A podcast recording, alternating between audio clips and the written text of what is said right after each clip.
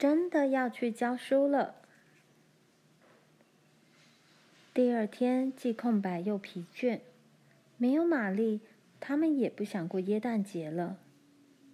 唯一藏好的礼物是给玲玲和葛丽丝的。虽然明天才是耶诞节，但是他们早上就把玛丽寄来的耶诞小礼盒拆开了。学校要整整停课一个礼拜。罗兰知道他应该利用这段时间来加强功课的，但是他静不下心来看书。他说：“没有玛丽在家一起念书。”真是一点意思也没有。吃过午餐后，屋里都收拾妥当了，但是玛丽不在摇椅上，家里显得很空洞。罗兰站在那里四处张望，好像在找什么丢掉的东西似的。妈放下教会刊物，她说：“我承认，我也很不习惯玛丽不在家。”这篇传教士写的文章很有趣，但是我念文章给玛丽听，已经念了很长一段日子了。现在叫我念给自己听，真是不习惯。罗兰脱口而出：“我真希望他没有走。”但是妈说，他绝不可以有这种感觉。他的功课非常好，他学到了那么多东西。使用缝纫机弹风琴，串出这么好看的珠饰，这真是太好了。他们两人都盯着那只玛丽用蓝色及白色小珠子和细线所串成的小花瓶，这是他寄给全家人的耶诞礼物。小花瓶放在罗兰附近的桌子上，他走过去，站在那里抚摸着花瓶四周的珠饰。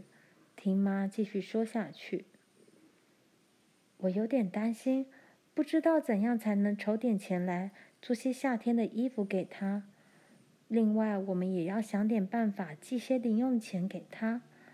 他还需要买一块点字石板，这些东西都是很贵的。罗兰很乐观地说：“两个月后我就满十六岁了，到了夏天。”也许我就能得到教师资格证书了。妈说：“如果你明年能教一学期的书，我们也许可以让玛丽回来度暑假。她离家已经很久了，应该回来住几天。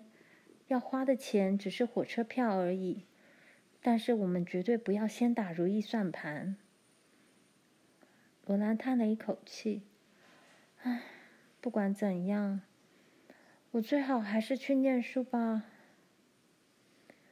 连玛丽都有耐性把她看不见的小珠子串出这么美丽的东西，罗兰为自己的懒惰感到羞愧。妈又拿起教会刊物，罗兰低头看书，但是他就是无法振作起精神来。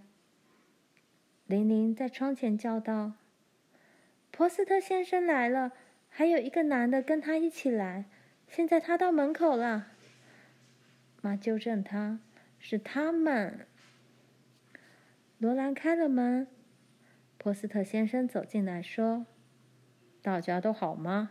这位是布鲁斯特先生。”从布鲁斯特先生的皮靴、厚厚的夹克和他的手看来，他是个垦荒人。他没说什么话。妈说着：“你好。”给他们两个各拿一把椅子。英格斯先生到镇上去了。波斯特太太好吗？我好失望，他没有跟你一块来。波斯特先生说道：“改天我们再专程来拜访。今天我们只是进来跟这位年轻小姐说句话。”他的黑眼睛看了罗兰一下，罗兰吓了一跳。她坐得像妈教她的那样笔直，双手放在膝盖上，鞋子缩到裙子下。但是他却喘不过气来，他不知道波斯特先生是什么意思。波斯特先生继续说下去：“这位布鲁斯特先生正在为他们那个地区新设的学校找老师。昨天晚上，他到这里参加学校的教学成果展。他认为罗兰正是他们所需要的老师。我告诉他，他再也找不到比罗兰更好的老师了。罗兰的心脏似乎跳了一下，又掉下去，并且继续向下沉。他说：“我还不够大。”波斯特先生很热心地对他说：“听着，罗兰，除非有人问你，否则你没必要告诉别人你的年龄。重点是，如果郡长给你一份证书，你愿意去这所学校教书吗？”罗兰说不出话来，他看着妈，妈问：“这所学校在哪里？”布鲁斯特先生。布鲁斯特先生回答：“距离此地南方约二十公里的地方。”罗兰的心更往下沉，离家这么远，在那些陌生人中过日子，他完全要靠自己，没有人能帮他忙。他没有办法在学期结束前回家，二十公里的路程要来回，实在太远了。布鲁斯特先生继续说道：“这是个小地方，附近的乡村还没有人住，一学期最多只有两个月。我们每个月只付得起二十元薪水，外加食宿。”妈说：“我相信这是很合理的待遇。”那么一学期就有四十元了，罗兰想。四十元，他没料到自己能赚那么多的钱。妈说：“波斯特先生，我想英格斯先生会信任你的。”波斯特先生说道：“布鲁斯特跟我在东部的时候就认识了。如果罗兰愿意的话，这是一个很好的机会。”罗兰兴奋的几乎说不出话来，他勉强挤出一句话：“哦，是的，如果可以的话，我很乐意去那个学校教书。”那我们就得快一点了。波斯特先生跟布鲁斯特先生一起站起来说：“威廉是郡长就在镇上，如果我们能在他回家前找到他。”他会马上过来测验你的。他们向妈说的日安，便匆匆离去了。罗兰惊叫道：“哦，妈，你认为我能通过考试吗？”妈说：“我相信你能通过的，罗兰。不要兴奋，也不必害怕，只要当它是学校的考试，就没问题了。”不久，玲玲大叫一声。他来这里了，妈的声音几乎有点刺耳。他往这里来了，他直直来了，好像不太对。妈，妈又纠正他，他直直走过来了。玲玲叫道：“他从福乐五金店那边往这里直直走过来了。”门上传来敲门声，妈开了门。一个面孔亲切、态度很友善的高大男子告诉他：“他是威廉士郡长。”他对罗兰说：“你就是那位需要证书的小姐。其实你用不着考了。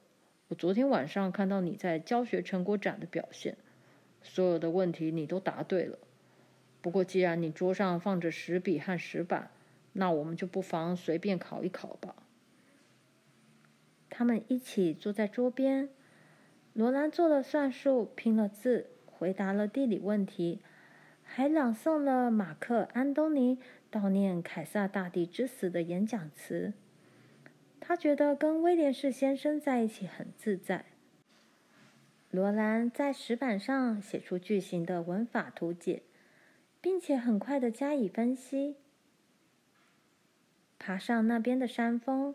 我看见一只老鹰在坡顶附近盘旋。我是人称代名词，第一人称单数，在这里当做动词“看见”的主词。看见是及物动词，它的受词是老鹰，由不定冠词一只加以修饰。爬上那边的山峰是分词片语，附属于代名词我，有形容词的作用。盘旋是不及物动词，在这附属于名词老鹰，所以也有形容词的作用。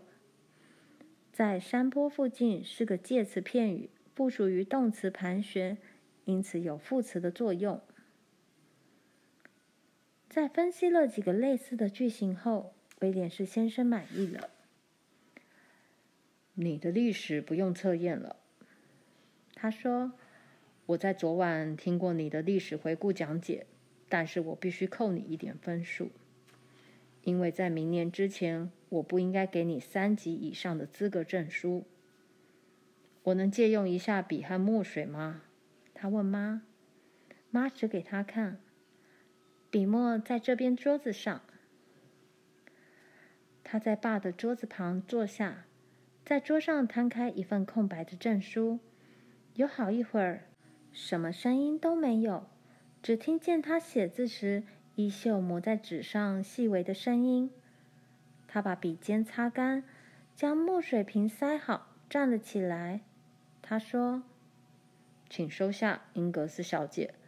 布鲁斯特先生要我告诉你，学校下礼拜一开学，他会看天气怎么样，然后在礼拜六或礼拜天来接你。”你知不知道学校在小镇南边二十公里的地方？